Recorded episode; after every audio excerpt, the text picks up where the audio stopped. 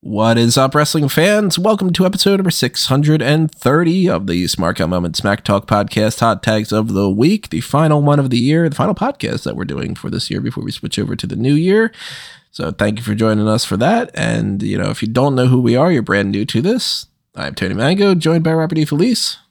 Hey, hey. And Callum Wiggins. Guess we're not doing a post show for World's End then. Oh, yeah, technically that would be. yeah, I'm forgetting Tony, that that's. Tony's uh, been trying to like rush the end of this year. This year will Okay. never end. It will never end as long as we keep talking. Well, talking. the world is ending, so it doesn't matter. yeah. Uh, World's End, you know, it's all going to come crashing down. It's going to hurt inside. Hurt inside. I keep forgetting that World's End's December 30th and not like January 3rd or something. That's, you know, my, uh, today doesn't feel like a Friday to me. I'll say that. I'll, I'll say this: legitimately, we might be in for one of the most packed weeks of all of wrestling, just in general. You got World's End. We got all this New Year's knockout stuff. We're going to be doing our predictions Wrestle for Kingdom, like Wrestle Kingdom. Yeah. week. Thursday. Thursday. That's such a stupid joke. I thought it was it would be funny. Anyway, as we uh, go ahead and we tell you what we think about all these hot tags, obviously we want to know what you have to say too. So drop your thoughts in the comments section below. And while you're doing that, over there on YouTube, click on all the good buttons that you see on there. Click on the join button. That'll give you access to the same stuff as the Patreon. So if you want the dark cast for all the previous episodes, because you don't just get the most recent one, you get all of them when you do that. If you want to do the pick a poison tier, that's where you can do it. Just click on the little thanks button too if you want to toss a little spare change our way. Redbubble and TeePublic is where you can pick up some merchandise. It's completely free to make sure that you are subscribed to this channel and to hit that little like button on there too. And yes, we will be doing a post show for World's End, so double check that you have your email alerts set up too. And that way, when we go live, you'll get that little pop up, and that way you can join us and chat along with us as we run down the pay per view and all. Which we will have to talk about some updates to the card among many other things we have on the hot tags here. So, um, where you guys want to start? Anywhere in particular? Got a lineup of a couple different things. And mean, you're in Or control score of in it, so I'll let you seven go years ago. What? Where are we starting? Well, no, you're saying that he's got he's got the sheet in front of him. You, Yeah, I know we talked yeah, about it before technically, the I- podcast started, but like I can't remember what you said like five minutes ago. So that's I so will, let you be in uh, control. Oh, There you go. I'll copy and paste that in Skype so you guys can see You it. know what? Well, because it was the where we left off, let's start with the additions to the World's End card. That sounds like a good idea.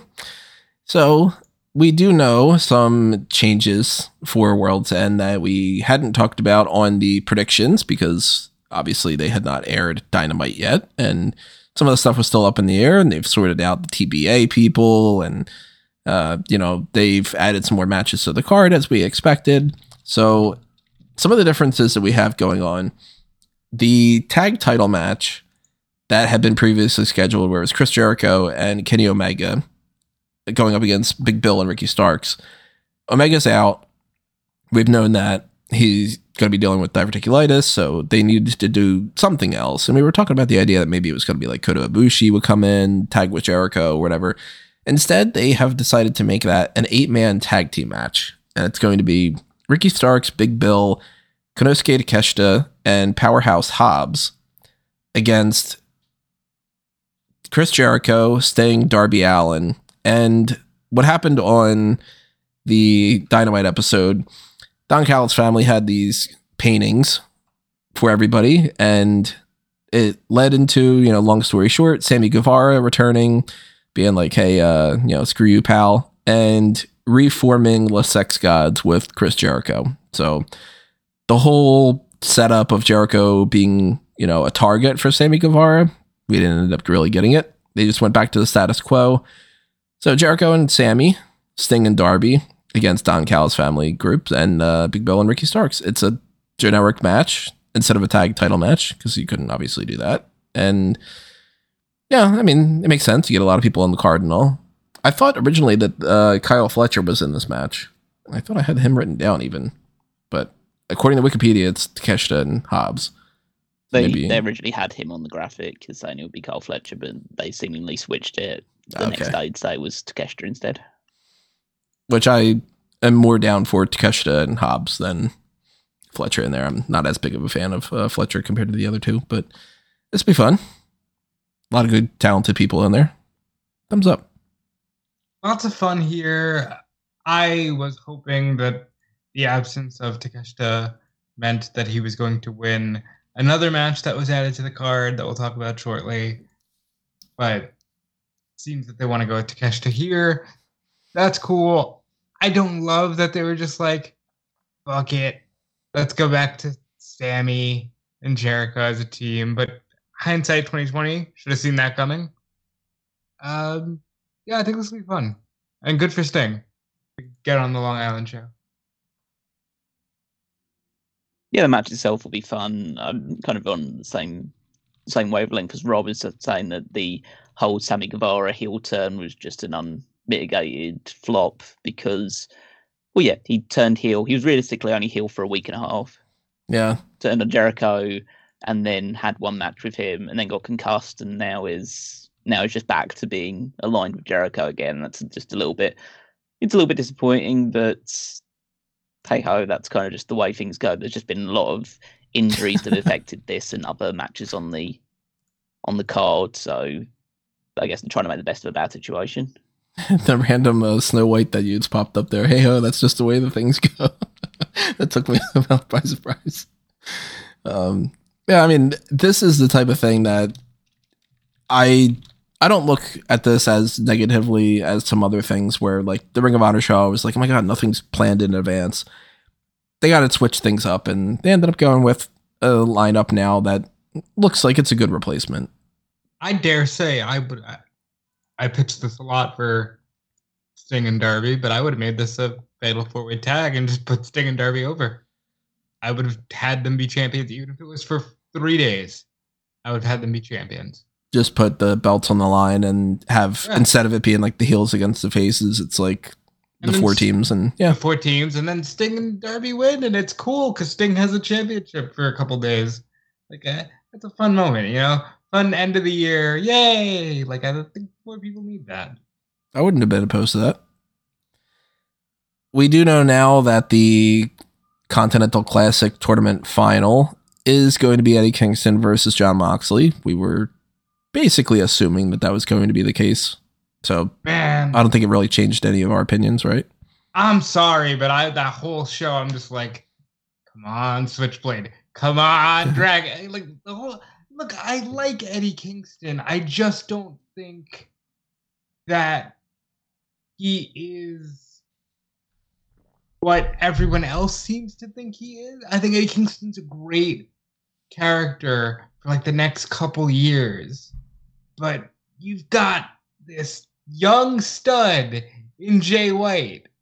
You know, you've got this guy who can be on top for decades to come.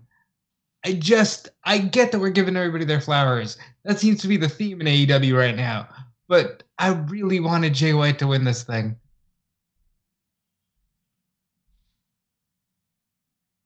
I mean, uh, I was assuming that Swerve would be the guy that would be um, catapulted with this one, but they've gone a different direction with him, which is totally fine. I think that this match is just going to be a lot of fun.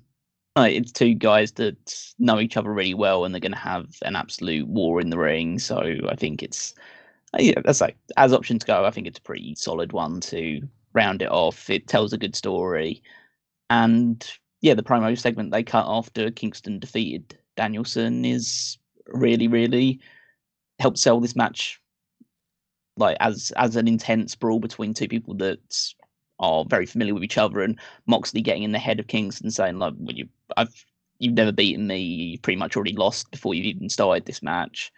And Kingston refuting that profusely is just like, "Yeah, this this is going to work out. I think this is going to be a super fun match." I also really liked um, they did a uh, Twitter video of Danielson following like one of his post match thing and him just bursting into tears about the loss and just him talking about how desperate he is to win a championship in AEW, which he hasn't been able to do so far, and whether he has a right to still call himself the best in the world if he can't get over the line and win these big ma- these big matches when they count. Uh, that that could serve as an interesting catapult into what his the remainder of his time in AEW looks like. I am so down for more pro wrestlers to do that. I I've talked about it on this podcast before. I love championship centric pro wrestling and the idea that you should want to be champion. I think one of the biggest problems with Danielson is that we know too well that he doesn't give a shit about putting himself over anyone. So there's always like that, uh, but Bryan probably won't win because he doesn't need to, you know? And it's like, yeah, I I was all for him potentially holding the Ring of Honor title one more time, and they went in the direction they went. I fully see Eddie Kingston winning, but this was a really great promo. Yeah, I'm even more so now thinking Kingston wins, but I guess we'll figure it out tomorrow. That Hook and Wheeler Yuta match was moved to the pre show, but they also announced another pre show match, a 20 man battle royal, the winner getting a TNT title matched in the future. Nobody's been announced to it yet, so that's like, you know, we're flying blind as far as I think this person will win necessarily. And we obviously don't even know who's going to be TNT champion because it could be Edge, it could be Christian. Then anybody can win because they've shown in the past that like anybody can win these battle royals and all. Whether they do like an action Andretti in a random match on Dynamite, they've done it before. They've given it to somebody on the lower end. And then they've also given it to people where it's like, you know, Hangman Adam Page wins these things. So anybody's guess is as good as anybody else's unless they start announcing the people. It's you know, you're you're flying blind. But maybe it's like uh somebody specifically for Copeland or Cage, like that they really want to move to the next thing. I don't know, but I like battle royals, so I'm down for that. So they have not yet announced FTR versus Black and Buddy, which means to me, hey, Buddy would make a hell of a match for either Edge or Christian, as would Malakai. There's also all the Lucha guys who I'm sure can fly around the, either one of those two and have a really good match. And then there's like, I'm sure people would groan because it's 2024 in a couple days, but like Jeff Hardy could win this, you know, and this could be a, cheap way to get Jeff Hardy versus either Edge or Christian. Mm-hmm. Like there, there's a lot of options here, and I'm looking forward to it.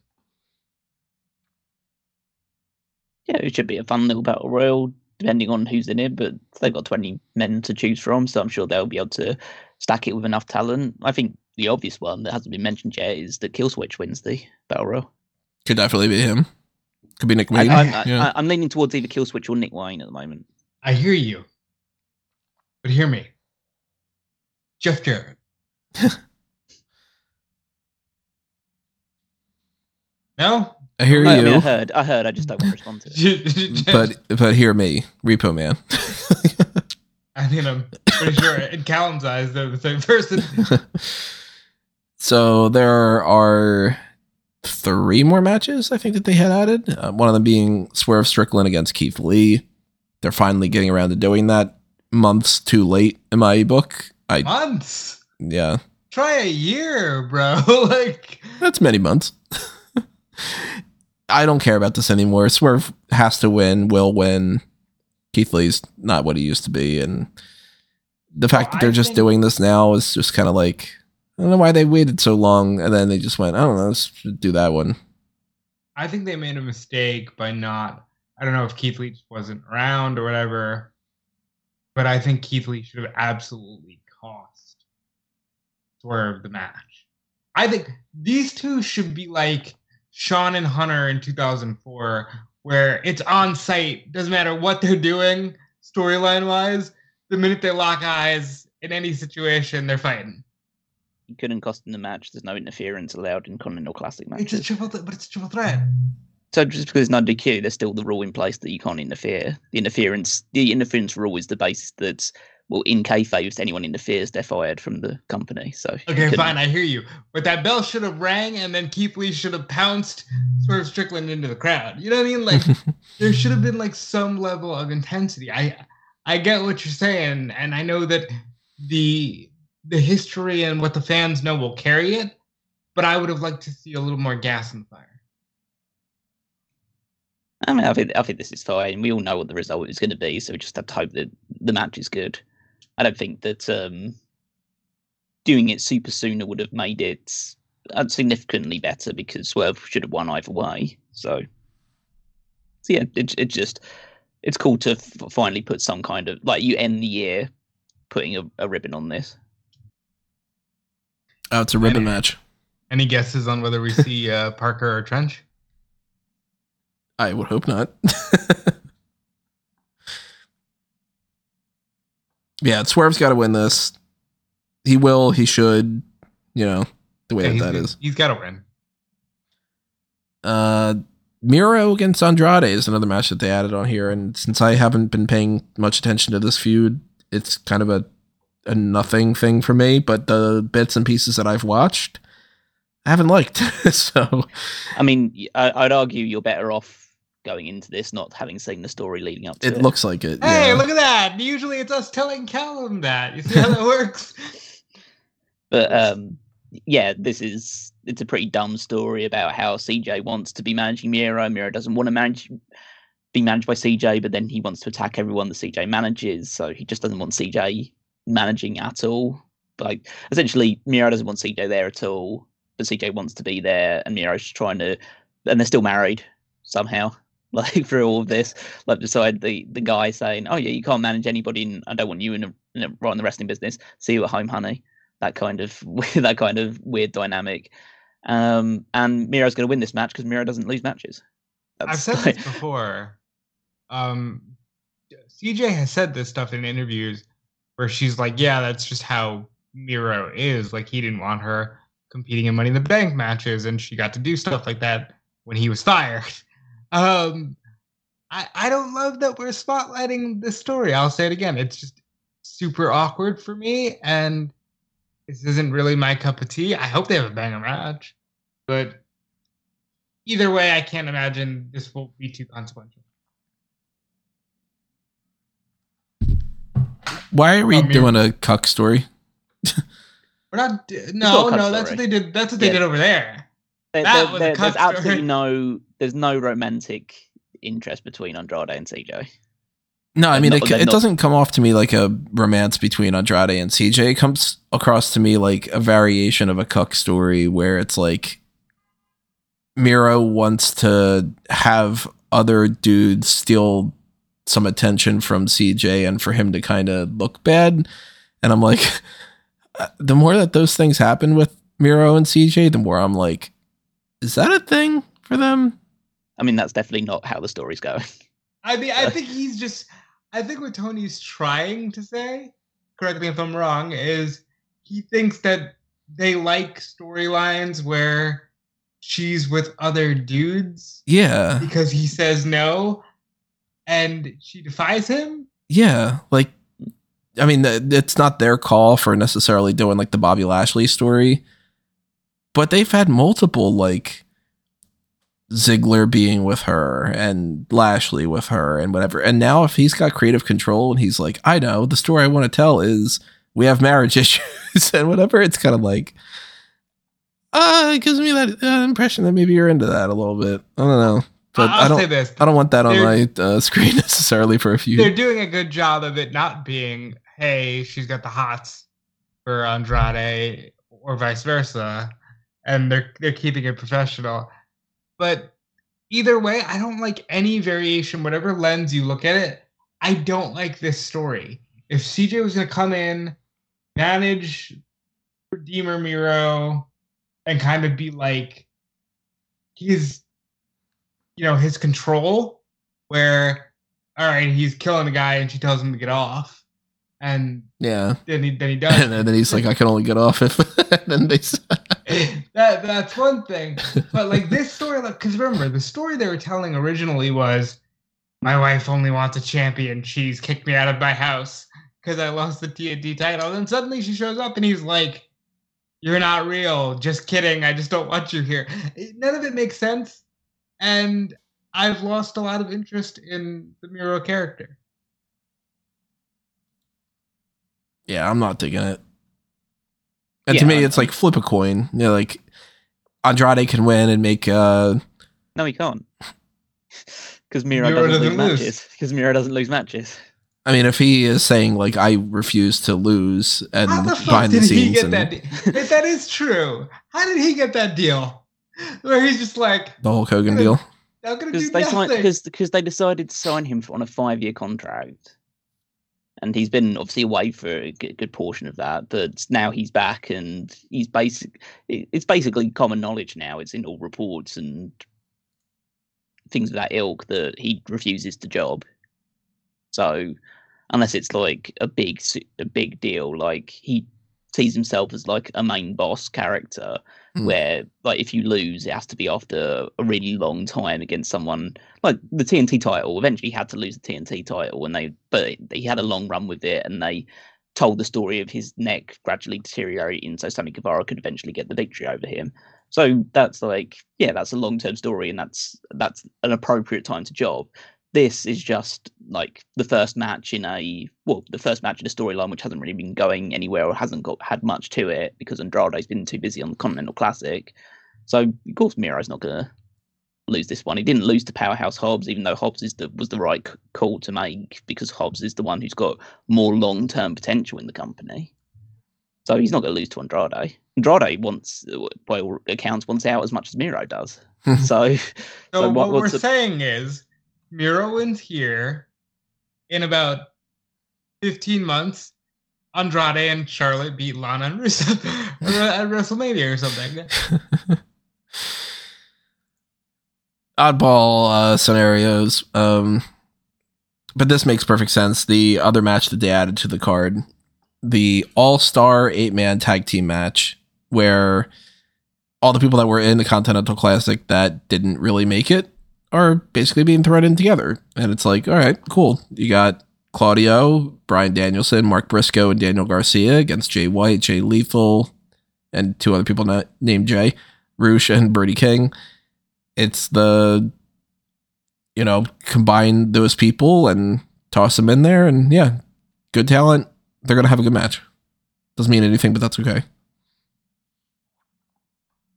yeah, this is just like a fun little uh, New Japan style tag match that they would throw together after the G1 or something of that ilk. So, yeah, this is what I wanted to see, just to put some of those great guys on the card. And I'm interested in the the most interesting thing for me beyond the match itself. It doesn't really matter who wins; uh, you can go either way, but it's the configuration of the teams.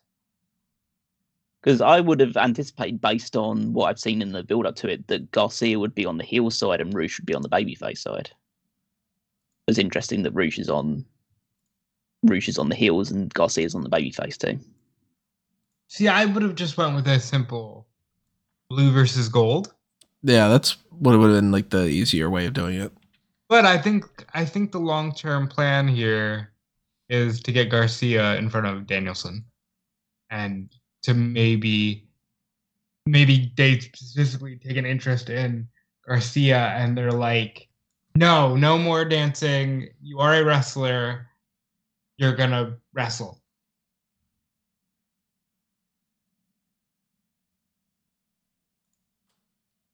I think Yeah. that the uh, results, as far as like just predictions go, it could go either way, and it's perfectly fine. But I think uh, I would personally rather see the Danielson side win. I would as well, and I think they're going to. Yeah, I, th- I think I think babyfaces will win that one. But usually when it's one of those ones you can kind of throw in the air, I usually tend to lean towards the baby faces. And then I think that that's all the additions that they've done to the card. If I remember correctly. Yep, for the time being. At least, obviously yeah. there's no collision, so Yeah, no I still collision. expect a women's uh, tag match to be added so that Stat and Willow can compete in their home hometown. But that's about it. against that might be uh, on the kickoff against um like Skye uh, Blue and um, Well, it can't be Julia because Julia's defending the Right. title, and it probably won't Uh, be Skye either because of her probably being out there for the match. I th- what did I say on the other predictions? That those two against Mercedes Diamante and put Rosa and Skye on either end. Uh, that's right. I mean, they just yeah, oh yeah, you could do that, but as I said, they just had that that blow off street fight between them, so I don't know if they'll go back to that that soon. Well, let's Yeah, pivot over. Let's To, uh, show and yeah. a lot of fun.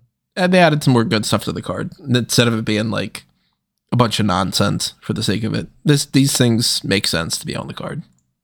Makes sense instead of nonsense. Look at that. Uh, let's switch to New Japan discussion and get into two of the little topics that we well, not two little uh, topics, but uh, two topics based off of New Japan. One of them being, and this is something you guys are gonna definitely have to fill me in more on. Um, but Hiroshi Tanahashi was named president and representative director of New Japan. What does that technically mean as far as that position of power? Does that put him in like a sort of like Adam Pearce type role? Is it actually just fully No, behind the scenes, or is it like uh, like He- an on air kind of thing? He's the president of New Japan Pro Wrestling now. Like the ipso facto He's top. legitimately the president of New Japan Pro Wrestling. so he's like in control of everything in the sense of like Tony Khan. It's for AW. Yeah. Yeah. but not being the like financial backer. No, Correct. that's Bushiroad, yeah. Yeah, that's But, pretty neat. um, Yeah. Um, well, essentially, there's been a lot that's come out in the the days following the announcement. Obviously, that's a it's a big deal that a on air talent who will still be wrestling, and he's already said that that he will still be wrestling. He's still, I mean, he's still a champion in New Japan at the moment. So, um, and he still in, has plans on the world title and everything like that. So. I guess it might, might be easier to do now that he's president. He can just make those matches and just say, "Hey, I, this week I will also give myself a shot at the New Japan World Championship." But um, but I think that um, yeah, it, it is an interesting choice. Like, there's nobody in the company right now that is more New Japan than Tanahashi, so it makes sense in that regard. It's harking back to the times of um, uh, Inoki being the the president of New Japan. So so there has a so there's a lot of resonance there, but more interesting that's come out is just how the former president, um, what's his name, uh, Takami Ohbari, has um is that he was quite unpopular among certain people in New Japan Pro Wrestling. One of them, most notably, being Okada, who, by at least by what the uh, Wrestling Seven newsletter said in their most recent issue, kind of uh, pushed for his removal from the company. So maybe this is one of the steps that they've taken to ensure that Okada resigns with New Japan Pro Wrestling by having the having a new person in the presidency position, someone who is like very well respected and has a wrestler's insight and probably understands Okada's worth more than uh, Ohbari, who apparently that was like one of the big talking points was that he didn't understand wrestling as well as potentially should do, considering you're the president of a pro wrestling company, and that he didn't really understand the the value that Okada had for New Japan, which is bizarre, considering he's their biggest their biggest name. But Even if you don't get wrestling, you should be able to look at the numbers. I think there was something I'd heard about because there seems to be like this whole Bushiroad thing. Just is seems to be like a bit of a, a madhouse behind the scenes. With um, the previous president, I can't remember um, that guy's name off the top of my head, but when he was brought in, he like didn't seem to understand the concept of why they were heels in wrestling. Was it Harold Meij that was like? Yeah, Harold Meij, that's it. Yeah, um, yeah. The, the, at least that I heard that stuff like That's- other like yeah, that's podcasts and ridiculous. mediums. Yeah, just didn't understand. Like, basically, his basically argument was, why don't we just make all of our wrestlers baby faces and put super popular guys that sell merchandise? It's like, right. I That's hate, funny. I hate these types of people getting Yeah. control of companies these days and just not Yeah, understanding how anything like people works. should be, yeah, people should be like the people in charge of wrestling companies should know at least, a, or at least have a desire to learn about pro wrestling in order to get an understanding of it. But, but yeah, now you have a guy in charge who definitely gets professional wrestling probably better than anybody in New Japan right now. That's the guy that you want leading the company, or at least leading it from a a symbolic stature, if nothing else. I th- I think that's great. You know. So, yeah, I- it will it'll be interesting to see what direction uh, they end up taking under his under his direction. But it, sh- it should be hopefully at least more wrestler focused, or should help ease a few tensions behind the scenes. Because there, as I say, Bushiroad, both from the New Japan's perspective and there've been some issues in Stardom as well in terms of the the scheduling and how much of a strain that's putting on their rosters' bodies because they've suffered a lot of injuries in the latter half of the year. Um, maybe this will take it into a more wrestler focused and wrestler beneficial direction. Cool. I'm curious to see uh like what the difference is between their point of view of like working with like uh you know for, forbidden door and different things like you know, there's going to be changes and that could be like way more for the better and stuff and, or it could be you know kind of just the way that things are going as they normally go and whatever but be curious to see what differences there are from my outsider's perspective. And as far as an outsider's perspective, you're going to hear that quite a bit here when we talk about our predictions for Wrestle Kingdom. So let's start breaking this down. We got 11 matches, and um, you will hear my completely devoid of any rational um, analysis on my end, and then these two guys are able to actually talk about what's going on. But the New Japan Rambo, of course, on the pre-show. Nobody's been announced that I can see, but is there anybody standing out to you guys that could potentially win that? Um, well, the way they usually do this, the Rambos these days, are to determine who's going to be competing for the King of Pro Wrestling Championship at New Year Dash, which is their. Uh, so what will happen is that the people there won't be one winner of this match. There'll be four winners of this match because the well, if they follow the pattern they have done in previous years, the the inaugural King of Pro Wrestling for 2024 is determined in a fatal four way match at New Year's Dash. So I imagine I'm just looking at the you kind of have to go based on the people who aren't already booked in matches, and I would assume that one of those four will be the current King of Pro Wrestling champion, which is Taichi. Will probably be one of the four people that wins this. Um, Shingo Takagi, I would say, has a good shot of doing it because he's not involved in any of these ones yet. Oh, actually, no, he's on the card. Title. Yeah, sorry, forgot that he's a champion at this point. I'm, tr- I was trying to avoid that match. Um, uh, maybe Toru Yano. He's not involved in anything, and he's usually he, he was the inaugural King of Pro Wrestling champion, so he's usually a safe bet for this one. Um, got guys like Yuji Nagata and Minoru Suzuki that might be involved in it. You never know with some of the older guards. Um, um, maybe someone like uh, maybe Gabe Kidd and Clark Con, not Clark Connors. Um, uh, what's his name? Alex Coughlin. The War Dogs of Bullet Club would be involved in this. Well, Clark Connors is uh, already on the card. Yeah, I'd say Alex Coughlin. Yeah, Oh, okay, yeah. I said I said uh, yeah because there's like a few of them that are a bit like somewhat interchangeable, but uh, yeah, I'd say Gabe Gabe Kidd could be a good option for this one. Um, trying to think of anyone else that's like stand out, like maybe SHO or uh, Kanemaru from the House of Torture. Yeah, I mean, as I, it's it's pretty much like a bit of a crapshoot.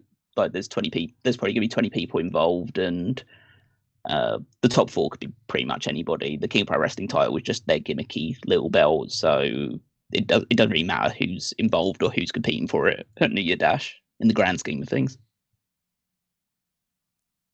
Yeah, I, I'm way more in the Tony camp this year Mhm. because I haven't watched as much New Japan. So I'm gonna say I like what Callum is saying, and Taichi will probably keep it in the end. There is an uh, IWGP Junior Heavyweight Tag Title match. Clark Connors and Drilla Moloney against TJP and Francesco Akira. Catch two. Is it catch twenty two or is it catch two the dash two or I believe it's catch twenty two. I mean, it's supposed to be catch twenty two. I'm assuming, but I don't know why Yeah, they've got the two dash two.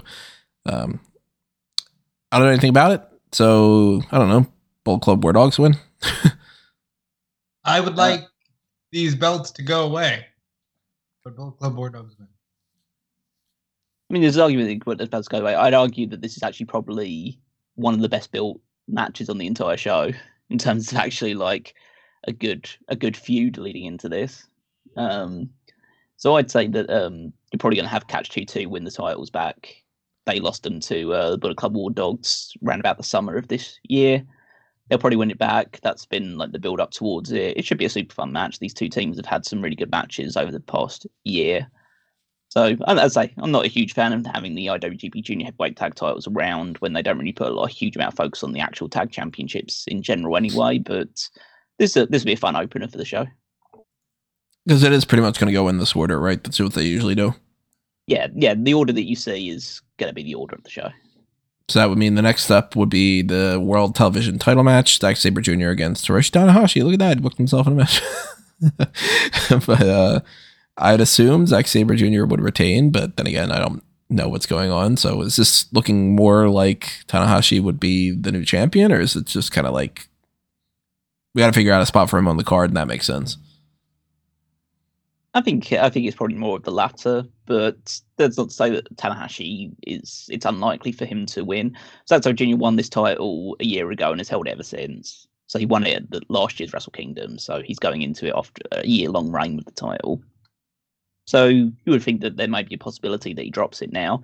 It's just that it always comes back to the inaugural message that behind the television championship was supposed to be aimed towards younger wrestlers and a more fast paced style and then you're putting and then it's against Tanahashi, who is, you know, fast pace is probably not one of the words in his vocabulary right now.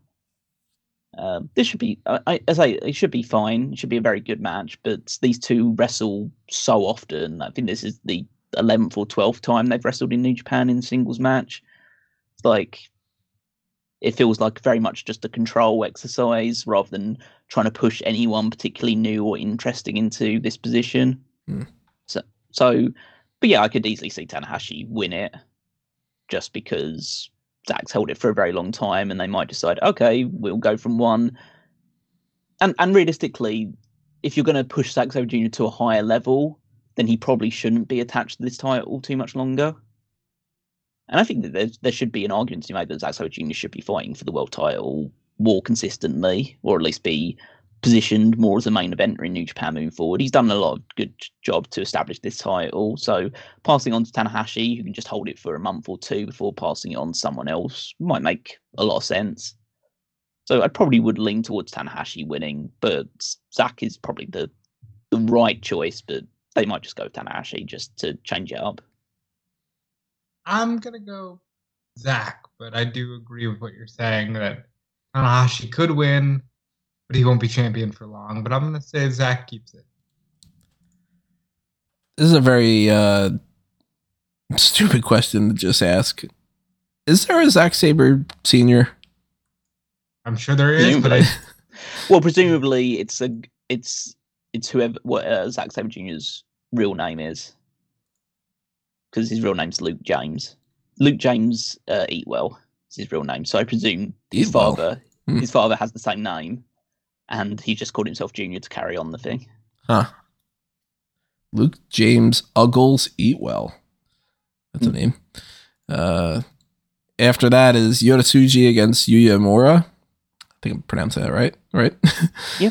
Uh, I no fucking clue. So these are just two of the kind of younger guys in New Japan that have been um, coming up this year, and they've just thrown them two together in a singles match because why not? That's literally the the rationale behind this one. It's just like ah, these two, we we kind of have built these two up, but then we decided that we're not actually going to give them anything of substance on this card, so why don't we just put them in a match? Hmm. Yeah. Um I think Yota Tsuji is tremendous. And I think he could be higher up on the card. And I think he's gonna win easily. Um, I think Tsuji should win this match. I don't think it's like a foregone conclusion, but but yeah, hopefully at least they have a good. Most important thing is that they have a good showing, especially Uemura, who has been one of the later arrivals back to New Japan after his excursion in uh, T- TNA. So I think um, I think Tsuji should win, and yeah, just hope hopefully it's a good match. But there's really not not much riding on it, at least not at the moment. There is a generic tag team match. It seems House of Torture against Shota Umino and Kaito Kiyomiya. Yep. Don't know uh, Kiyomiya.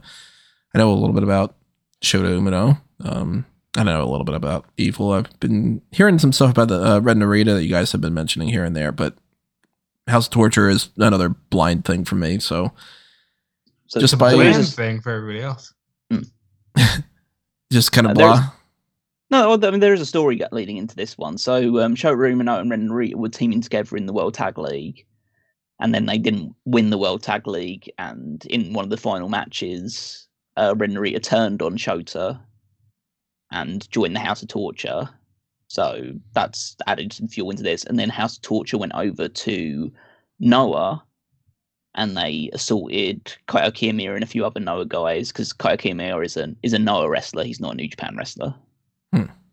So, uh, so they decided to essentially attack on their turf, and then Kiyomiya and some other Noah guys invaded New Japan to attack House Torture, and they helped out Shota Umino, and so basically Shota Umino and the kind of the main young face of Noah and Kaito Kiyomiya are going to be taking on House Torture here. Um, again, it should be fun. I'm not, I'm not a huge fan of House of Torture in general, particularly not Evil, and and yeah, Ren Narita is a bit like bland. Like the idea is that he's supposed to be like the reincarnation of Shibata, but he's not as good as Shibata, not even at this age. Like he's a young guy, but Shibata was better than him at his age, and he he's lacking intensity. So, and I think joining the House of Torture isn't going to give him that intensity. That I've- think it's almost like them I would say holding up a white flag on him, red flag, well, holding up a flag on him and saying, okay, we're going to like switch it up and see if we can give him a personality by being in line with House of Torture. But either way, I don't think it's really working out for him as well as the other two. The other two, um, Reiwa Musketeers that they crowned earlier this year in Umino and Yosuji have a much higher ceiling than Ren Narita does. So I'd I'd hope that um, Umino and Kiyomiya win here because I assume that Kiyomiya is probably going to join New Japan at some point in 2024 because Noah have absolutely screwed him in terms of his booking there. He should be like their definitive, not just world, I would say world champion all the time, but should be their ace of their company, and he just hasn't been given that responsibility for whatever reason. Yeah, I get. I don't want to see the House of Torture win anything. So, go Shota and Kiyomiya.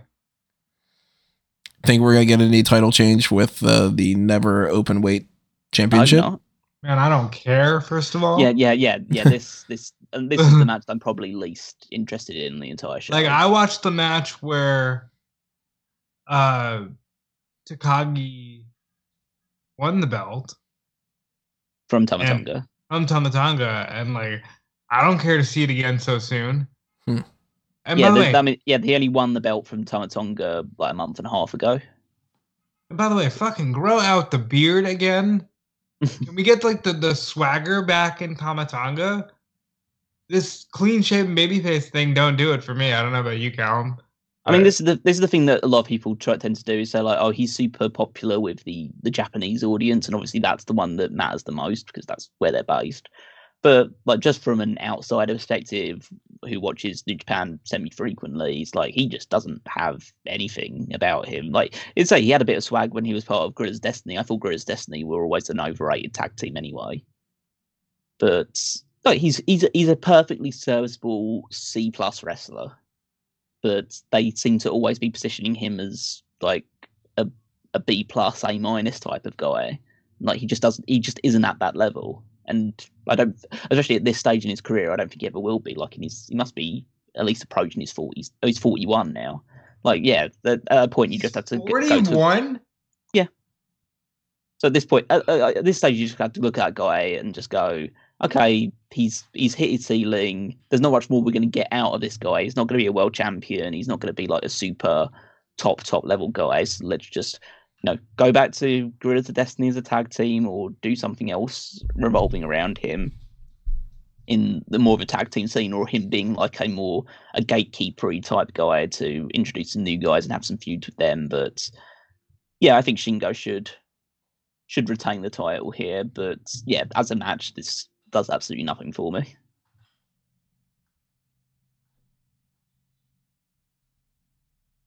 Yeah. Who'd you who'd you say uh, you think uh, would Shingo wins. Shingo, Shingo. wins. There's a unification match, winner takes all tag titles, IWGP tag titles, and strong openweight tag titles. Bishamon against Guerrillas of Destiny.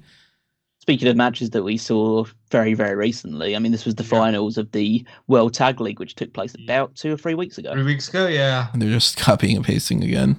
Yeah, exactly. Well, because Bishamon, who are the IWGP Tag Team Champions, won the World Tag League for the third year in a row, and decided that they'll they'll take on again the guys they beat in the finals in order to take their titles from them.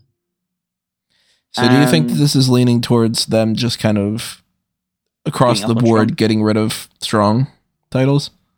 Potentially, I think this. I mean, obviously, we'll see what happens with the Triple Crown moving forward. In this one, we don't know whether they'll just carry around both belts and defend them in different ways. I mean, they're still doing shows in America moving forward because they're going to be doing um, Trish Adora versus Julia at the next American show, based on uh, Oh. what happened at the Stardom show earlier today. So the funny thing is, is as you mentioned that, I just realized there's a fucking chance that by the time we get to Collision on next Saturday, that Mox has four titles, and now I'm thinking about like, oh, are we getting rid of Strong by merging it into that fucking global thing that they're doing? What are we doing? I mean, it, there might just be a case that the Strong isn't Strong? has hasn't proven to be sustainable. So they might just be taking these steps of unifying it here with the IWGP tag titles and then just moving on from it, and it'll just gradually strong will eventually just subside. I mean, you don't need it realistically unless you are going to have a a more permanent presence in the US. And if they're just coming back to just tour every now and again, like maybe once a, a month or every two months or so, then I don't think you necessarily need to have a promotion dedicated to it anymore. So I, I'd say the likelihood is Bish- Bishamon win again here and take both titles. It wouldn't be out of the question for Hikuleo and El Fantasmo to win, but they'll probably go with the safer pair of hands. How old's Hikuleo? I'm gonna look. All right, he's born in Leo He's is Thirty- 32. 32. All right. So there, there's still a lot that he can accomplish. Um, yeah, Bishamon win. I really like. Again, I this year more than any other, the last six, I've been completely disconnected from New Japan, but I I imagine Bishamon would be better champions. moving El Desperado has a title match against Hiromu Takahashi, IWGP Junior Heavyweight Championship. Another thing that I don't know anything about, so break it down. What's happening here? Well, essentially, it's the it's another default kind of thing for New Japan to say like, oh, here's our two most popular junior guys. Let's just put them in the match together because we can't think of anything more interesting. Um, So for the Yeah, most this part, is- this has been for like a Wrestle Kingdom show, the equivalent of when WWE's like, I don't know, it's SummerSlam and we got these people, we could just do that. Like it's not coming yeah, across it- as like the, a really solid show. It's just sort of all the default options. yeah, it does kind of feel like that. I mean, Takahashi's been champion for most of the year. Again, like he's a he's a perfect like standard bearer for the IWGP Junior Heavyweight Championship. He's done a lot to hold on to it. I think he's probably gonna hold on to it here because they keep talk. Well, we'll talk about when we get to the main event, but they keep talking about how he wants to fight with like Tetsuya Naito in the at the anniversary show for the World Championship. So we'll we'll see if that comes to fruition, but. I think that the likelihood is they'll have Takashi retain here. But you know, Despi is is super popular in New Japan as well, so it's not the it's not the not out of the question that he wins it back. These two have basically just been a loggerhead to the title for the last two plus years. and some other guys have gone into the fray, but there there really needs to be like a freshening up of their of their junior division. It's really really stagnant, and these two are just constantly positioned towards the top because, and I, I, in some ways I sympathise with New Japan because just nobody else is breaking through enough as a sta- an established enough name, but they also just like you need to find people to to fill those gaps. And you've got plenty of people that you've just um, kind of tied into your um, like the junior tag things. I mean, fucking TJP is stuck in the in the more in the tag team division. You could put him in there. They've got some other new guys coming through, like um, Callum Newman, uh, Will Ospreay's uh, protege, is now established in New Japan. So I imagine he'll be moving up the ranks when he starts to get things together. Uh, you got like Master Wato, still got who's who's done a lot of growing in the past year, so he could definitely like step up to this level at some point. He had a, a good match with Takahashi for the title early this year. So so there are people that potentially stepping up, but they need to start like it's it's one of the big things in New Japan recently. They need to start moving on certain things. It just feels like a lot of things are in a holding pattern right now.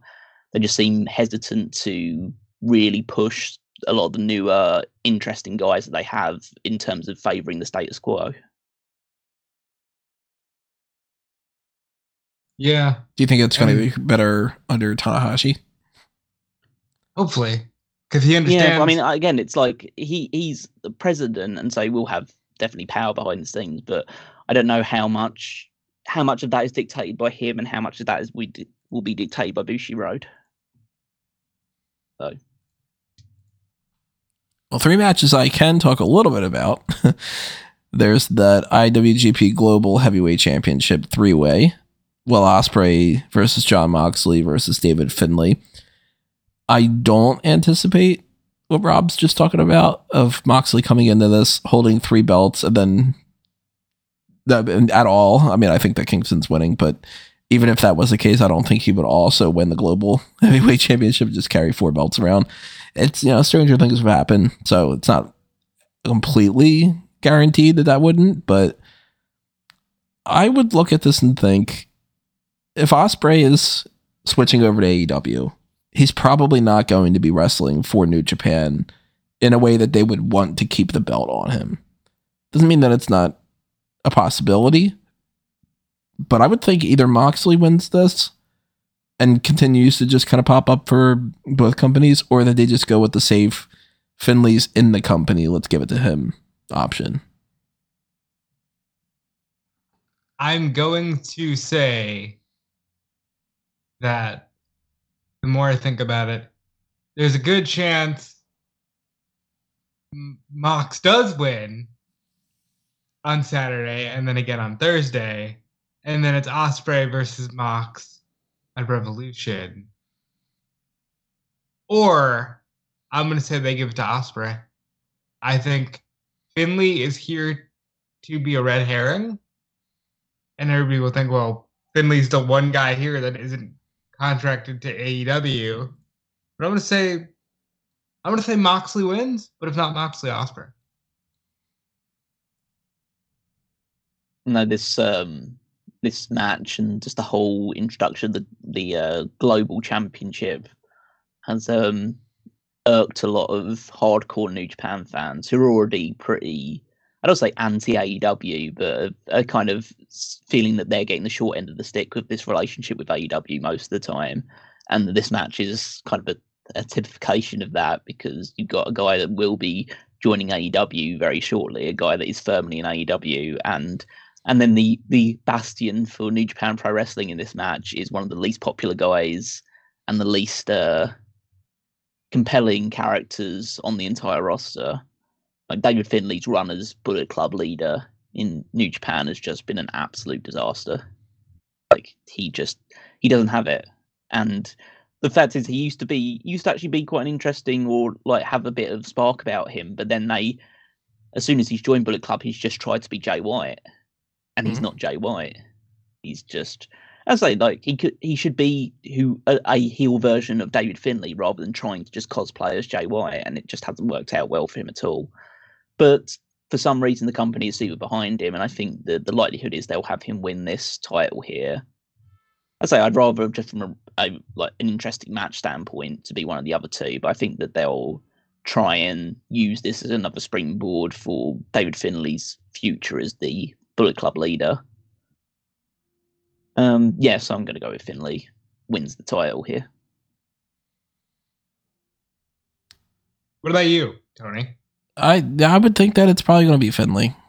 Like depending on the contracts of Ospreay and Moxley, if they do have any plans to continue working cross promotionally, they would make more sense. But it's hard for me to not just assume that everybody's going to go with the in house person. I don't know anything about Finlay, so like it might be the type of thing where it's like, yeah, we can't give it to him. You know.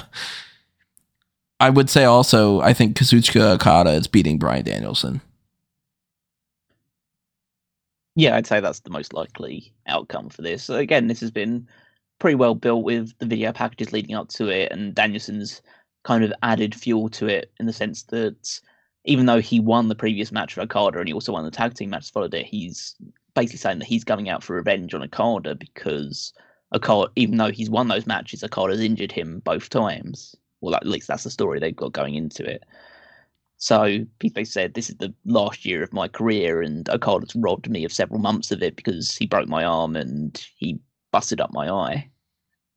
So, so yeah, they so basically Danielson's almost feels like he's going into this as a guy looking to get the win back rather than the guy who won the previous one is coming into this. But he's going into hurt Okada. I think this hopefully will be a step up. I thought that I still thought their match at Forbidden Door was a lot of fun, but hopefully I think this will be a step up from it being in the Tokyo Dome. This must be a great experience for Danielson because I don't think he's ever wrestled in the Tokyo Dome before, or at least not on a Wrestle Kingdom show. So this should be a, a great experience for him. Should be a great match, and yeah, Okada should get the victory here. And it should also be something that they use to fuel the continual like Danielson getting frustrated with himself and disappointed about like basically desperately trying to get a championship under his belt or get a big win under his belt before he retires. So, uh, but yeah, that's like this is one of the matches that I'm most looking for. Well, probably actually the match that I'm most looking forward to on the entire show.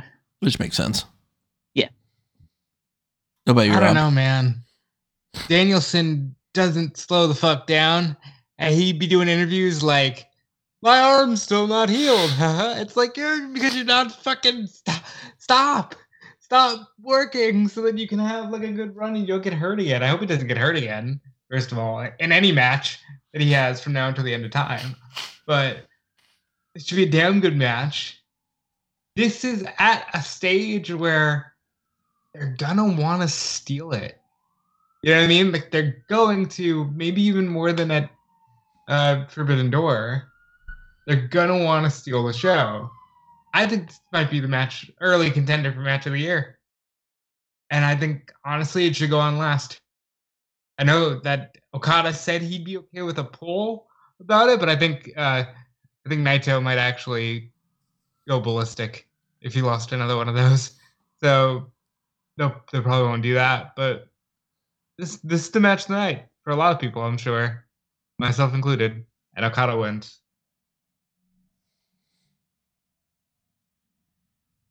All right, that's the main event. We don't have to talk about any other uh, match on this show.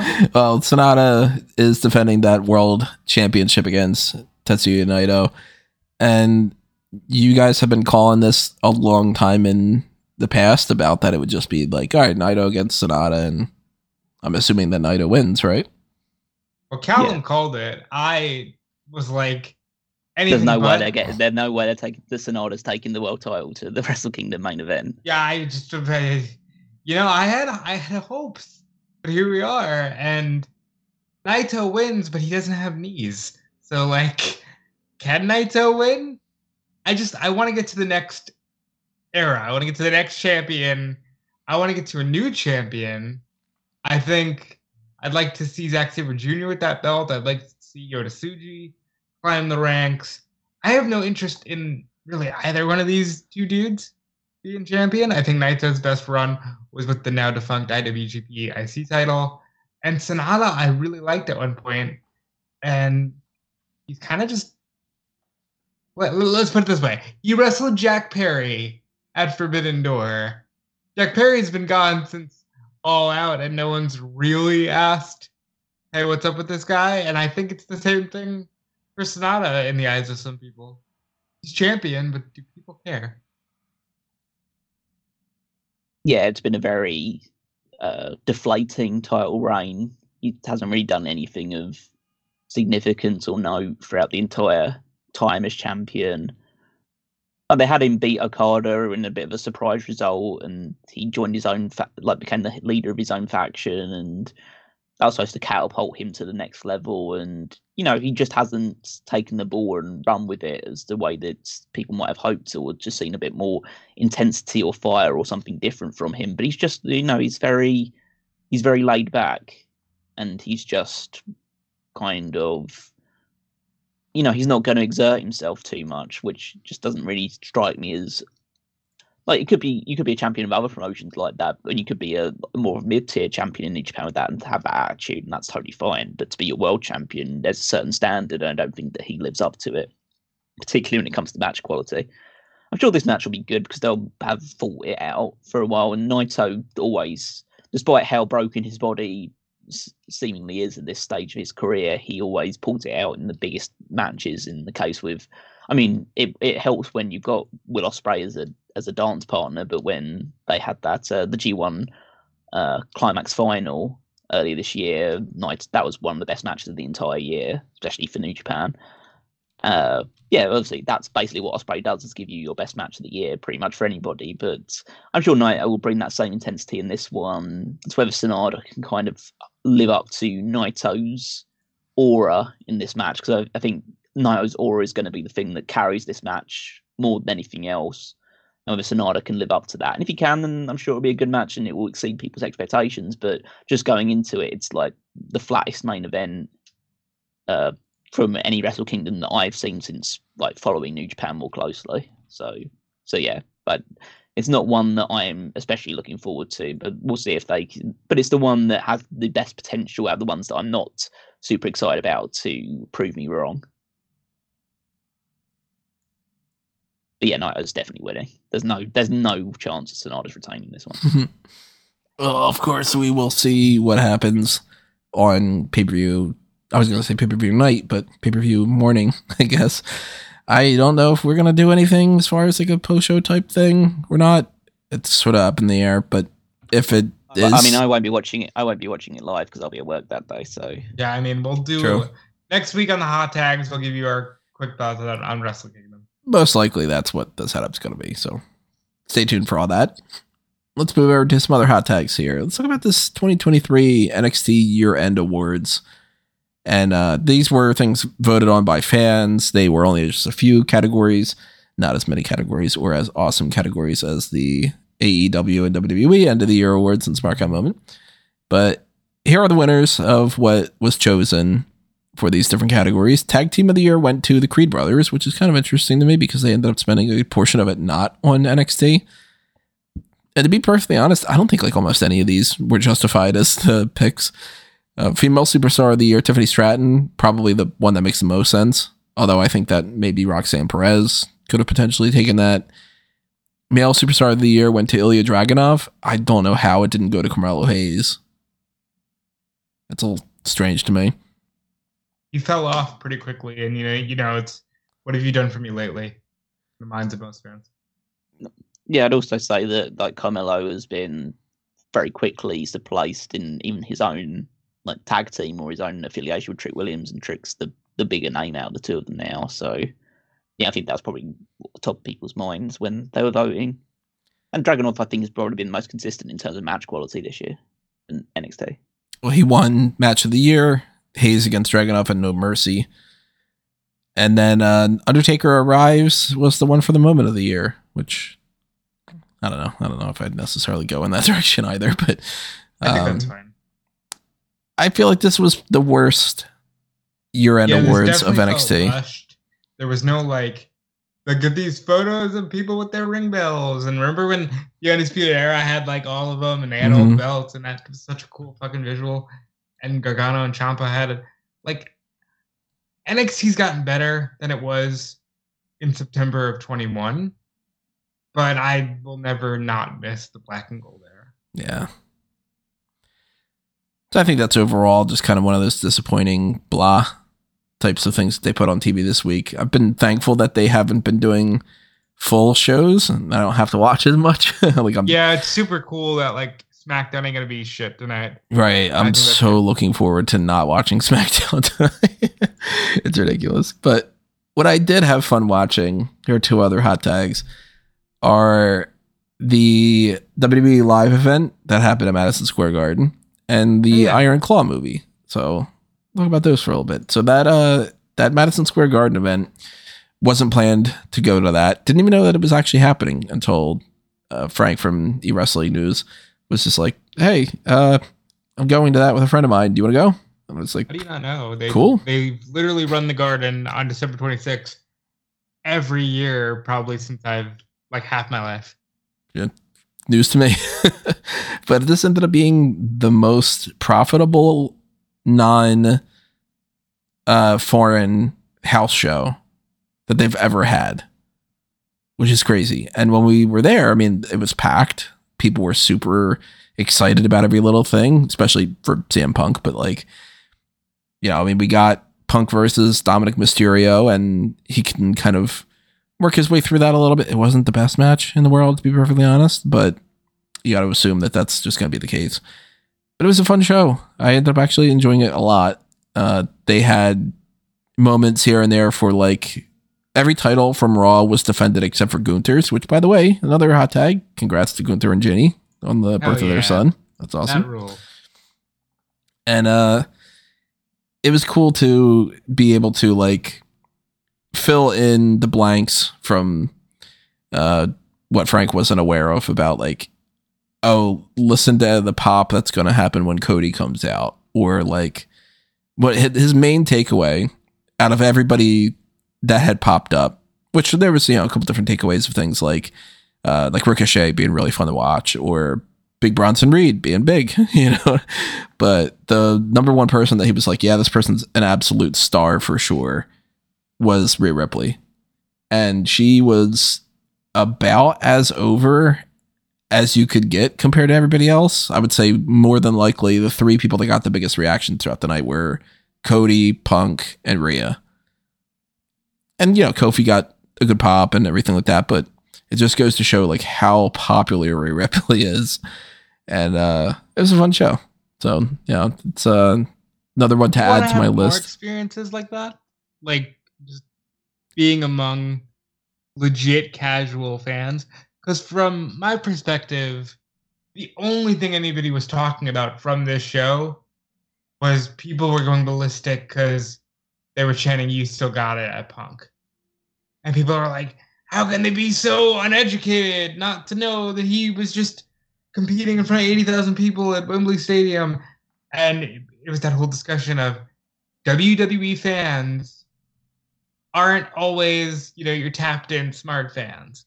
In New York City, you would think some of them might be, but you'd still have to expect, hey, people haven't seen CM Punk in years and maybe they're not watching AEW. Maybe everybody wrote off AEW like it was Impact. You know? Well, for what it's worth, the people that were behind me were absolutely huge CM Punk fans, and I overheard them talking about how they don't watch AEW and that they they stopped pretty much watching it once Punk left. And then they were like, you know, getting into like specifics about like, uh, I like a couple of the guys there. Powerhouse Hobbs is good, and like you know that kind of a thing. But they were pretty much just like, yeah, I don't watch that anymore and I'm sure that there's definitely some people that are like that. I'm sure there's some people that are like, "Oh, Punk's not there. I'm gonna start watching," you know. But the casuals and then the super super dedicated people, it's fun to be around that because you can see people that are they're not too familiar and they're just sort of watching and being like, "Oh wow, this um this Ludwig Kaiser looks like a real asshole." Yeah. without really knowing anything about him. And then you got the other people that are like the dude that was in front of me knew every single line of every single song and every like prompt that he could possibly do for a cheer. He had it ready to go, and you know, like he was as dedicated as you could possibly get. So it's cool to be around that kind of different environment and step outside that bubble a little bit. but I like that, and I like the Iron Claw. Now, I thought about doing like an actual just full blown movie review over on fanboysanonymous.com. Which, by the way, if you don't know what that is, go over to fanboysanonymous.com, check out that website. But that ended up being something that I was just like, I'm too busy and I, I don't necessarily have that. So let me just put it on hot tags. I'm not going to spoil anything, although if you know the story, you know what happens, kind of. So it's not like, you know, hey, by the way, the Titanic sank. But they, What? yeah, it's, um, the aliens came and they, they sank it. Uh, they do make changes to the story. One of the brothers isn't even in the movie, which is interesting. But I'm not like a you know a scholar on the Von Erich story. I knew bits and pieces, and you know I was familiar with little things here and there, but it was actually a legit solid movie. And there's you know that sort of thing that happens with movies that are based off of pro wrestling or like any kind of topic like that, where you might like it because it is about pro wrestling, and then other movies are like, well, it's about pro wrestling, but it sucks, but you might like it anyway or something. But comparing this to something like the fighting with my family, this was way better. and uh, I recommend it for anybody that's interested in checking it out, whether you are a pro wrestling fan or even if you're not necessarily a big pro wrestling fan. I think it works just as a movie about just you know brothers and and uh emotionally abusive father and the tragedy that comes along with the Von Erich story. But uh, I liked it. Caroline liked it. Some really good performances from people in there. So yeah, thumbs up. Check it out, everybody. I've heard nothing but good things, which to me is shocking because I was just expecting the normal wrestling movie, you know, criticisms. But people love this movie. A lot of people cried at this movie. I hear nothing but like I was a, in tears. I was like a baby by the end of it. And yeah, I think I think it'll be a good time. I haven't seen it yet, but I do plan on seeing it. Callum, do you plan on seeing it? I know you're not a movie guy. I'll probably check it out at some point, probably when it comes to kind of a digital platform to watch. Right I'm not probably not going to theaters to watch it. Just wait till it um it arrives on a like Netflix or Prime or wherever it ends up going onto. Um, yeah, that's like I've I've heard very positive things about it. The only thing that I've seen negative, well, the thing that consistently seen negatively talked about it is well, two details. One, the complete um, erasure of Chris Von Erich from the movie, uh, which is one, which is like they only really focus on uh, David, uh, Kevin, and Kerry as the Von Erich And Michael. Chris, and, and Michael, yeah, too. But um, but Chris is kind of completely swept under the rug hmm from it. So, so yeah, I've heard that that was a bit of an issue. And then the whoever the guy they had playing Ric Flair, Oh, the guy playing Ric Flair was terrible. Yeah, that's right. He just sucked. He didn't quite Like, look the part. to- and, Yeah. you know, I mean, the hair was fine, but he didn't have the cadence down at all. Like, the, it seemed like if somebody would have watch a Ric Flair promo and then be like, but I'm going to do my own twist on it rather than to actually do a Ric Flair impression, he was not good. yeah. So I, I, say that that one would only really affect people that watch wrestling more prominently. To check that one out, but as I say, it, it seems to be something that can resonate both with wrestling fans and with just general fans, and it did perform very well at the box office. I think it was a was it number eight for the weekend. Um, so so yeah, that's really good going for a wrestling movie. I also, for the first time ever, watched The Condemned last night, which is awful. But that's the whole, the You know, whole reason why I watched it. Watch that. Yeah, it's it's terrible. But that was the reason why I watched it because it's like, yeah, let's watch a bad movie. Is it on Plex? It is on Plex, All right. so yeah, you can check it out. um, let's move over to let's say uh, this thing about NXT. So in the UK, they are on TNT Sports and they're being taken off of it. So obviously, Callum understands this better than than uh, Rob and I do. But have you heard about like that? This is just up in the air until they sort out new deals, or is there supposed to be something in mind for like people to be able to watch it in the meantime or something? Well, the the announcement is that it's going back to the WWE network. Oh, it's just gonna be part of that. yeah. Yeah, so just it's just been taken off. Um, yeah, TNT, and it's just going back to back, being back to just be a pure network show. Well, you know what? In some ways, it's better like that. Obviously, they want to get the promotional money and the advertisements for the commercials and all, but I miss the era of NXT being a part of that. I think that that was better overall. The one hour NXT on the network was the most fun, Mhm. bingeable show ever Ever in the history of shows. in the history of well wrestling shows. As soon as the, the television was invented, it was invented for this reason. That's right. Well, that's one of those little side quest kind of hot tags. Another one here being some trademark news. Mercedes Moné, who there's more and more speculation. Is she going to be popping up at the Royal Rumble? Is she not? She's teasing things left and right. But she trademarked three different things here Moné Talks, Moné Wear, and Time is Moné. I hate the whole Moné thing and all, so I'm not a big fan. But I if she's think that's the best trademarking more of that she's done. stuff, really? The Moné thing? since leaving, yeah, I think it's very catchy. And look at all the stupid puns. I thought you would love this. Look at the puns. I hate the uh the theme song in particular the most. Just reminds me of Um, something from like South Park. It feels like I think this is where you're going. That if she's trademarking these things, that she's probably not popping up at the Royal Rumble. Right. Um, you never know with her. That'd be my first thing, but I would think that she has more she wants to accomplish outside of that system. Boozer on Twitter is teasing it a lot. And most of the stuff that he's put out there has been right. So I don't know. Something to pay attention to, but I highly doubt that she's popping up at the Royal Rumble as Mercedes Moné. She would be Sasha Banks. Or would she? Or would they be like, look, if that's what we need to do to get you back here, you can be Mercedes Moné. I hope not. I think that would be a little strange. Plus, I just don't want to hear that stupid theme song. It's yeah, it's it, I mean it's hard to really tell. Maybe she's done doing these for more of a a fashion line or something else associated with outside of WWE. I'd say she could just come back and negotiate into a deal that she's going to have these separate brand deals That's true. and stuff going on. She's going to be on Raw and SmackDown as a free agent. On Raw, she's Sasha Banks. On SmackDown, she's Mercedes Moné. I mean, if she wants, you know, Moné Wear to be her fashion line and and uh, what was it? Time is Moné and Moné Talks. Moné Talks could easily be a podcast. Mm-hmm. And time it, I don't know. But I the think Blood, she- watches, sell clocks. Yeah, I was thinking watches. designer too. watches, yeah. Yeah.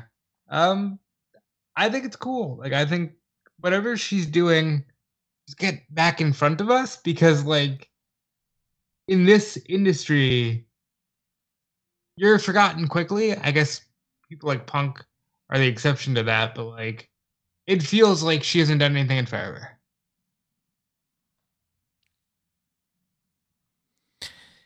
So another hot tag here, outside of getting into predictions for TV stuff. Two people leaving AEW. Dana Massey, the wife of I believe it's Matt Jackson, right? It is Matt Jackson. Who had been running like the merchandise and stuff, and Shawn Spears are both going to be out of all elite wrestling. And Spears had put something up about like this is the right decision for my family or so, but that doesn't necessarily mean particularly like okay uh, he's going to go to this company and that's why or something but uh i believe dana massey is going to be working for barclays and this is her switch over is to do that which okay cool for her um AEW's making some changes here and there some of them i'm sure they're going to have growing pains and some of them are going to be just for the better and some of them are going to be for the worse but i'm not at all surprised to see shawn spears leaving he just hasn't been utilized in like three years which is kind of crazy. Yeah, he started out as like a big deal for like a few months, and then they quickly just went, eh, never mind. I think it sucks because not not that I'm like mourning the the loss in 2024, but the idea that the guy who came in, it really felt like okay, he can be somebody that they spotlight and maybe fans can view him differently than you know they would have when he was Tye Dillinger. It very quickly went from he's in the semi-main of All Out to all right, he's in the pinnacle, so he's kind of you know top mid card uh, heel, and then it's just nothing, which is a shame. I think people would sell um, uh, Shawn Spears is running AEW short. I think that he has a ceiling. Like he's never, he was never going to be a top guy. Because yeah, he's a, he's a very solid wrestler, but there's a reason why he hasn't cli- never climbed the top of any other promotion he's been in is because it's there's a certain disconnect there. He's better as a as a second or a henchman rather than on his own.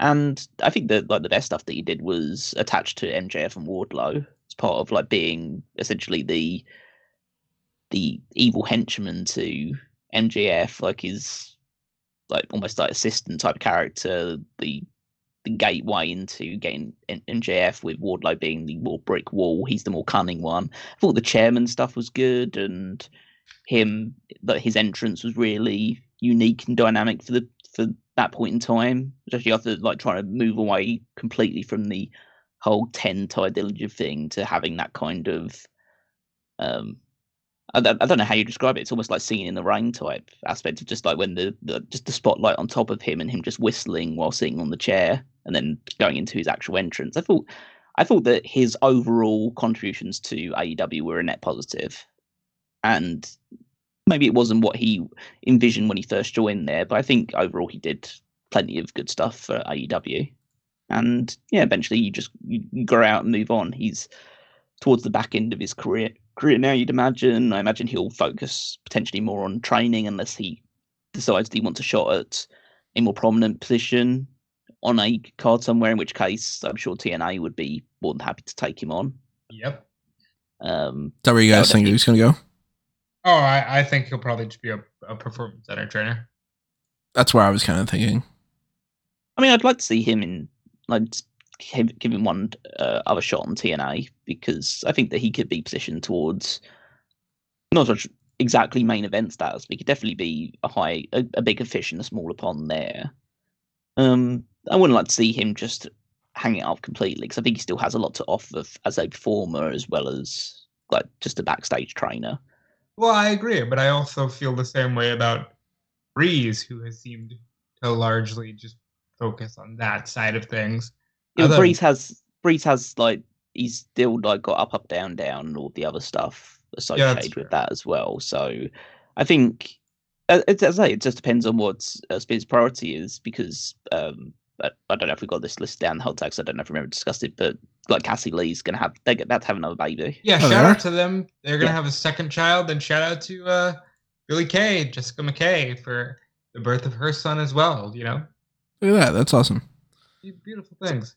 So yeah, so maybe the financial security that comes with being a performance center trainer will be good, but maybe he still wants to try it out. I say I don't want to I don't want him to feel like just because he's no longer in AEW that he there, there's there's a lot of other opportunities out there, especially with the money that uh, TNA has been uh, pushing out there for certain people.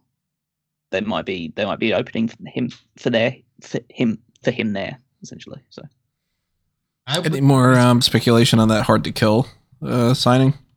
No, because Impact next week they're just going to do a best of TNA the week after that, they're probably just going to do a, a hard to kill preview. So we're just literally waiting for this thing to start. and I don't know. I'm, I'm excited for it. Shawn Spears would be a great addition. Be a cool way to kind of get some of your investment too, because the uh, I was going to call them the acclaimed. That's not their names. The Iconics, the inspiration were with you know or Impact, and they just decided that they wanted to step away from wrestling for a while. It's clearly worked out well for them. They're both focusing on their families, but it'd be nice to see more of them down the line. I think uh, just switch it, pivoting over to the Dana Massey one. That one is fairly interesting because it was reported that she was offered a new contract with AEW, but uh, turned it down and is essentially going to move over to Barclays, as you mentioned. But I think the other thing that's reported in the Observer newsletter is that she felt that she had felt that her husband Matt Jackson and Nick Jackson hadn't been defended properly by the company in the light of the brawl out situation. Hmm. So it's the idea of maybe that would have been a sticking point for her in potentially saying, no, "I'm going to move away from this company, the, com- the company now because I don't feel like you adequately s- stood up for essentially your EVPs in this whole situation and allowed the narrative to spiral. Well, you basically didn't take a stance on the narrative, and so allowed it to, the narrative to just go in multiple different directions, where you basically got just a camp of people on online that are fully supporting the elite, and the camp of people that are fully supporting CM Punk, and so you allowed that. Let's say that was just the the story in the newsletter is saying that it allowed a a certain section of the fan base to vilify the Bucks as the the main uh, the main antagonist of this situation. So she probably wasn't particularly pleased if that is if that turns out to be accurate. But then there's also the argument that I think a lot of pe- I've, I mentioned it, and I think other people have mentioned in the past that AEW's merchandising has been atrocious Yeah. Yeah. In her tenure as the company because they essentially you hear these stories all the time of you go to an AEW show and they've got like free shirts on sale for the same guys and they run out of stock immediately. Um, so hopefully whoever they do bring in to replace her has a bit more of a maybe this could be a positive even if it wasn't their intention. It could be something that helps them grow in a more uh, considerable way. Hopefully they get somebody to fix that website too. That's a pain in the ass. I don't know if they'd be involved in that So Okay, she's not. I was confused. She's not going to, uh Barclays. Raphael, Actually, no. Rafael Morffi, who was Oh, that the, that other guy, the, uh, the vice president events, of yeah. live events and touring, is going to the Barclays. oh, it's not Massey. no, it's not. Because I was like, I don't think Dana was doing heavy stuff in that field prior to this, but that would be crazy if she was. Um, yeah, so I read the report wrong then. I think that there's there's something to be said for the idea, and I know the, the whole fucking feeling thing has been way overplayed already, but it is something to be said that Dana was in the early conversations. Brandi, Cody, there is a lot of that. Like, yes, these growing pains were going to happen, but I don't know if people expected a lot of the complete shedding of the people who were on the ground floor as there kind of has been to me at least it feels like the bucks have completely settled into a role of we're wrestlers and we're gonna have fun doing wrestling and that's it. I i think kenny's still working with women when he can but i think that's a huge move in the sense that she was there from the start. Again i hope that the reports of her feeling let down by the company are untrue only in that hey man the, the whole family aspect of it was a lot of what helped the company grow from the beginning but maybe let's keep an eye on that ktb wrestling trademark Mm-hmm. Could be a backup plan to just get out there and do some stuff on their own and maybe uh, flex their EVP kind of stuff there if they can't do it in AEW. So I'm more suspicious of that than I ever was now that this happened. We'll say that. Let's round out our hot tags this week, though, with our predictions and thoughts, questions, comments, concerns, whatever it might be for this New Year's Knockouts week that uh, WWE is putting on. They got special episodes of Raw, NXT, and SmackDown, and they got some other stuff too. But really, yeah, none of that stuff matters. But well one of them might.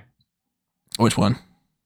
there is a live they're making a point to be like we're gonna do a live preview on peacock for 2024 and i'm like why? Hey why why are you doing that? What do you have planned for a live preview for 2024 that'll be on thursday i believe so maybe Yeah, you know maybe they'll do something crazy like and brock declares for the royal rumble or just something noteworthy Maybe they'll announce do it live. some pay per views coming up. Or you know, coming up this year in 2024, we're going to bring back that King and Queen of the Ring tournament or something. They should announce something because if it's if the preview special is just basically remember Royal Rumble's coming up in a few weeks, Mania's coming up, and that's about it and stuff.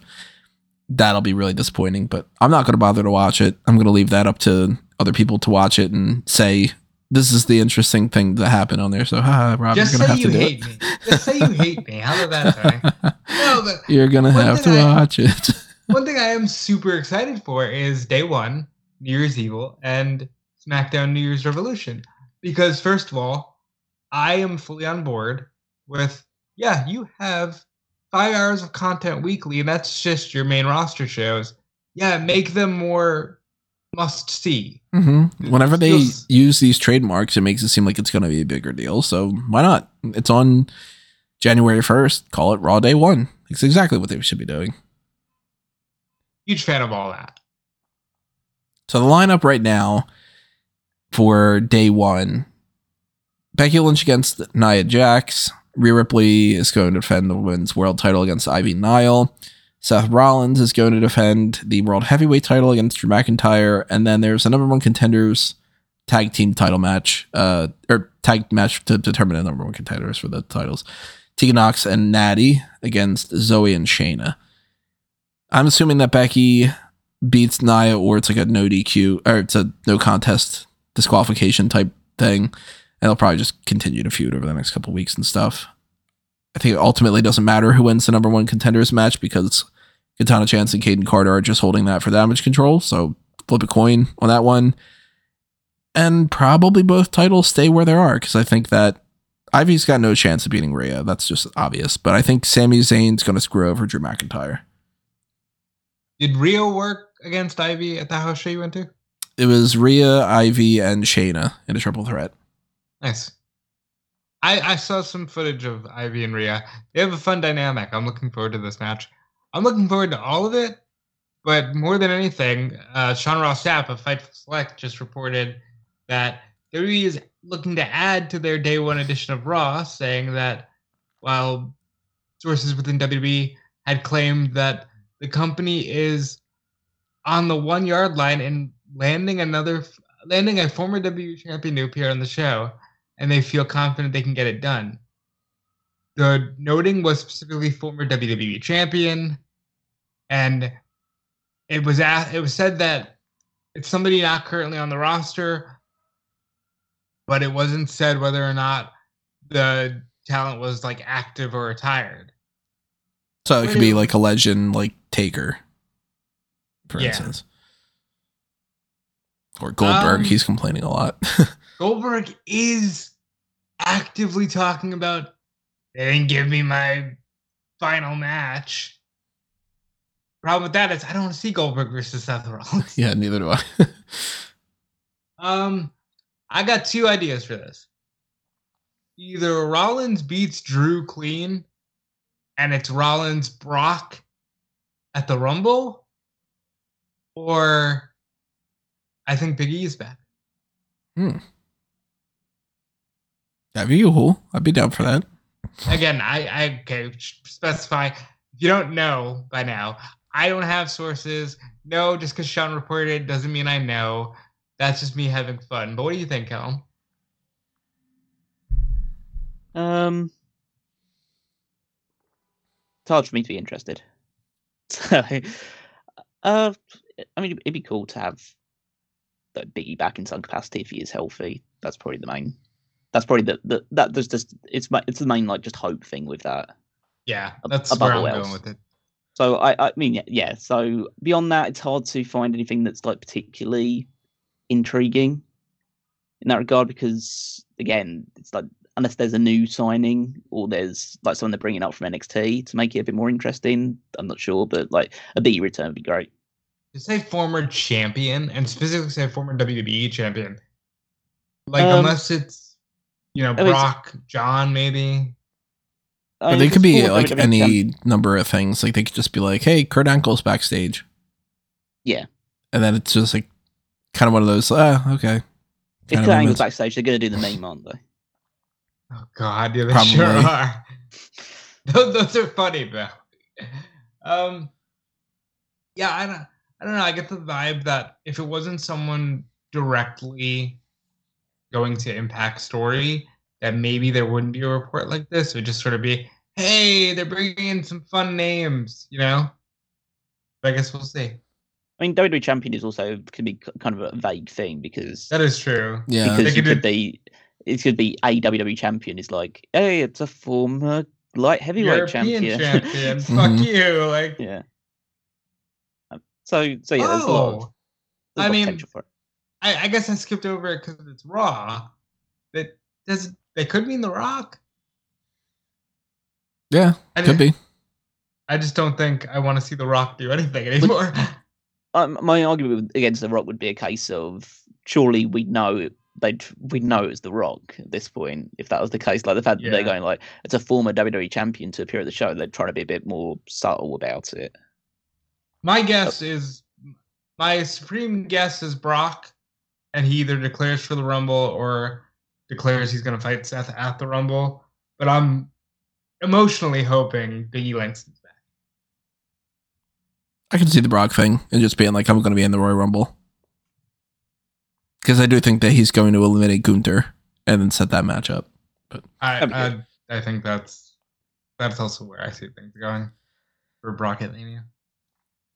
The lineup for NXT New Year's Evil right now, I think that Fallon Henley is going to beat Tiffany Stratton. This is apparently a setup where the stipulation is whoever loses has to be like the servant of the other one. So it makes more sense to me that they would film Stratton being like, ew, the ranch is gross, rather than Henley being Stratton's servant. You know what I mean? But I can see there's an interesting thing with Henley being Stratton's servant in the sense that she could end up enjoying the finer things. Hmm.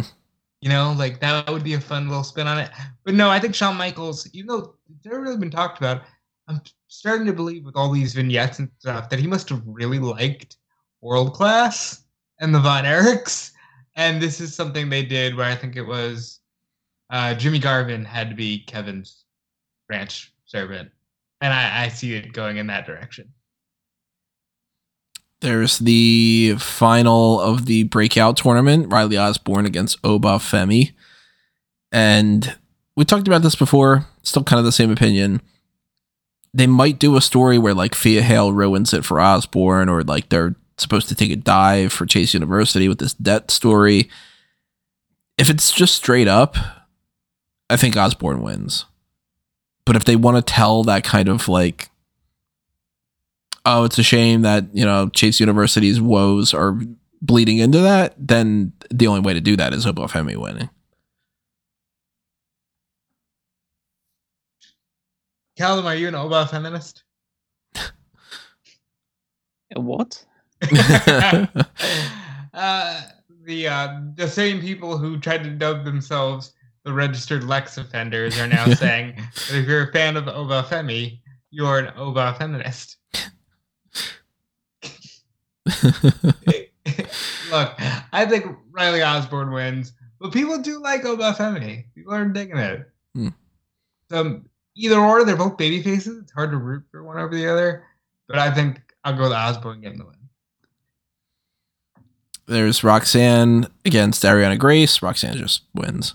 Um, I think both titles are staying where they are. I think Lyra is going to retain over Blair, and Dragunov is going to retain over Trick due to something that Carmelo Hayes does. You know, I really want Blair to win. I'd be I fine with it. really- I- Yeah. but it's like they seem intent finally on being like Cora Jade is next in line. Yeah. So maybe Davenport slips on a banana peel here, enters the Rumble. Like I, to me, Bea Priestley's very good and should just go wrestle where wrestlers can wrestle good. And then the Sma- oh wait, I, there's actually one more match on the New Year's Evil. It's uh, no quarter catch crew against the Latino World Order. Are we officially labeling? Uh, I was gonna call him Kalisto. Fuck. Dragon Lee as the as member of the LWO. Okay. He's like by proxy. Like they, he doesn't come out with them, but he continues to be like an ally. So it's like, yeah, he's part of it. I'm sure they're gonna win because they're on SmackDown. I don't know. See, I could see somebody like Del Toro or Joaquin Wilde getting pinned to set up one of the no quarter catch crew against Dragon Lee. I like the no quarter catch crew, and I just hope that they're around more. I think that this is setting up make sure that Gulak has something to do when WrestleMania is in Philly. Not that he'll be on Mania, but he'll be on Stand and deliver. like, Stand Stand Deliver. Yeah. Could be. Maybe this is how they get around to it. I mean, it's still plenty of time, but yeah. Um, SmackDown also is special. It's New Year's Revolution. Pretty cool that they're Great reusing that. Santos Escobar against Kevin Owens for that U.S. title match. I think Owens is pretty soundly going to win this, right? You guys agree? Owens and uh, Logan Paul at the Rumble is going to be something. Yeah. That's a good match to get them on the card and, you know, add to the Royal Rumble lineup and all. I think it's a good idea. IYO is going to definitely retain the women's title over Michin. Sorry, Mia. That's mean. No chance whatsoever that Michin's winning that. Pretty Deadly's going to go up against Butch and a tag team partner, which, if it's not Tyler Bate, who the hell is it going to be? Sheamus? Maybe? I'm going Tyler Bate, but I can see it maybe being Sheamus. But I think the fact that they didn't just say Sheamus makes me think Tyler Bate. Yeah, me too. And then we got that triple threat to determine who fights Roman Reigns at the Royal Rumble. It's LA Knight, AJ Styles, and Randy Orton. And I'm assuming Randy Orton wins. Knight already had feel his like- match. Styles is like kind of turning heel, so I could see like Styles and Knight feuding after this, and Orton going for Reigns. I feel like Randy is the obvious pick here, but I'm gonna say don't sleep on AJ. He's probably my number two pick, and and Knight's not winning. Knight will go in the Royal Rumble, and everybody will be like, "Yeah," and it would be like, "That'll be great." And then that's it. There's the hot tags for the week, everyone. So All right. tell us what you think, what you agree with, what you disagree with, all that good stuff. Uh, we were going to potentially do the end of the year recap stuff for this, but this one's gone on for two hours almost. And I've got almost no energy. So I think that we're going to hold that off a little bit, but that means that you just get an extra few days to vote on that fan feedback survey. So go over to that form. You can find it on the uh, sidebar of Smark Out Moment right now. Fill that out. Let us know what you think we should be you know tweaking going forward in 2024 pay attention to all the stuff that we are covering for these next few episodes. You know, we got the uh, AEW World's End pay per view point tomorrow. We've got the whole week worth of the TV show stuff, New Year's Knockout Week. I don't know what kind of big surprises we're going to get, but we'll talk about them on the next hot tags. And we'll also be doing the one to watch next week. So stay tuned for that too. But uh, in the meantime, keep in mind all the things you should be following, liking, sharing, subscribing to, and all that. You can find them on amangotree.com. And you can find me at Tony Mango as a good portion of a lot of those. Follow Rep and Callum too while you're at it. Yep. Follow me everywhere at Dude Felice. And, you know, find my work on Fightful. It's been a great year. I think. No, we still have the pay per view point. Okay. right. Callum, go ahead. Uh, you can follow me on Twitter at Wigmaster14. Check out the power rankings over on smartcamo.com, where it'll be the final one of the of the year, and you can see where the uh, superstars being ranked as we head into 2024. And then you also can check out the Fantasy League, also at www.fantasyleague.com to see how our teams are performing, how many points we're picking up in, as we head into the new year, and only a few months away from crowning the the champion for this season. Me. now you're still in the lead. So, um, It's close now. oh, it is nice. Um, me? I'm fine there. That's what's close about it, yeah. All right, everybody. Six thirty in the books. We got that one more pay per view point coming up, and then uh, it'll be in the new year. So stay tuned. We'll see you then. Thanks for listening. Adios. This has been another Smark Out moment, and we are being counted out.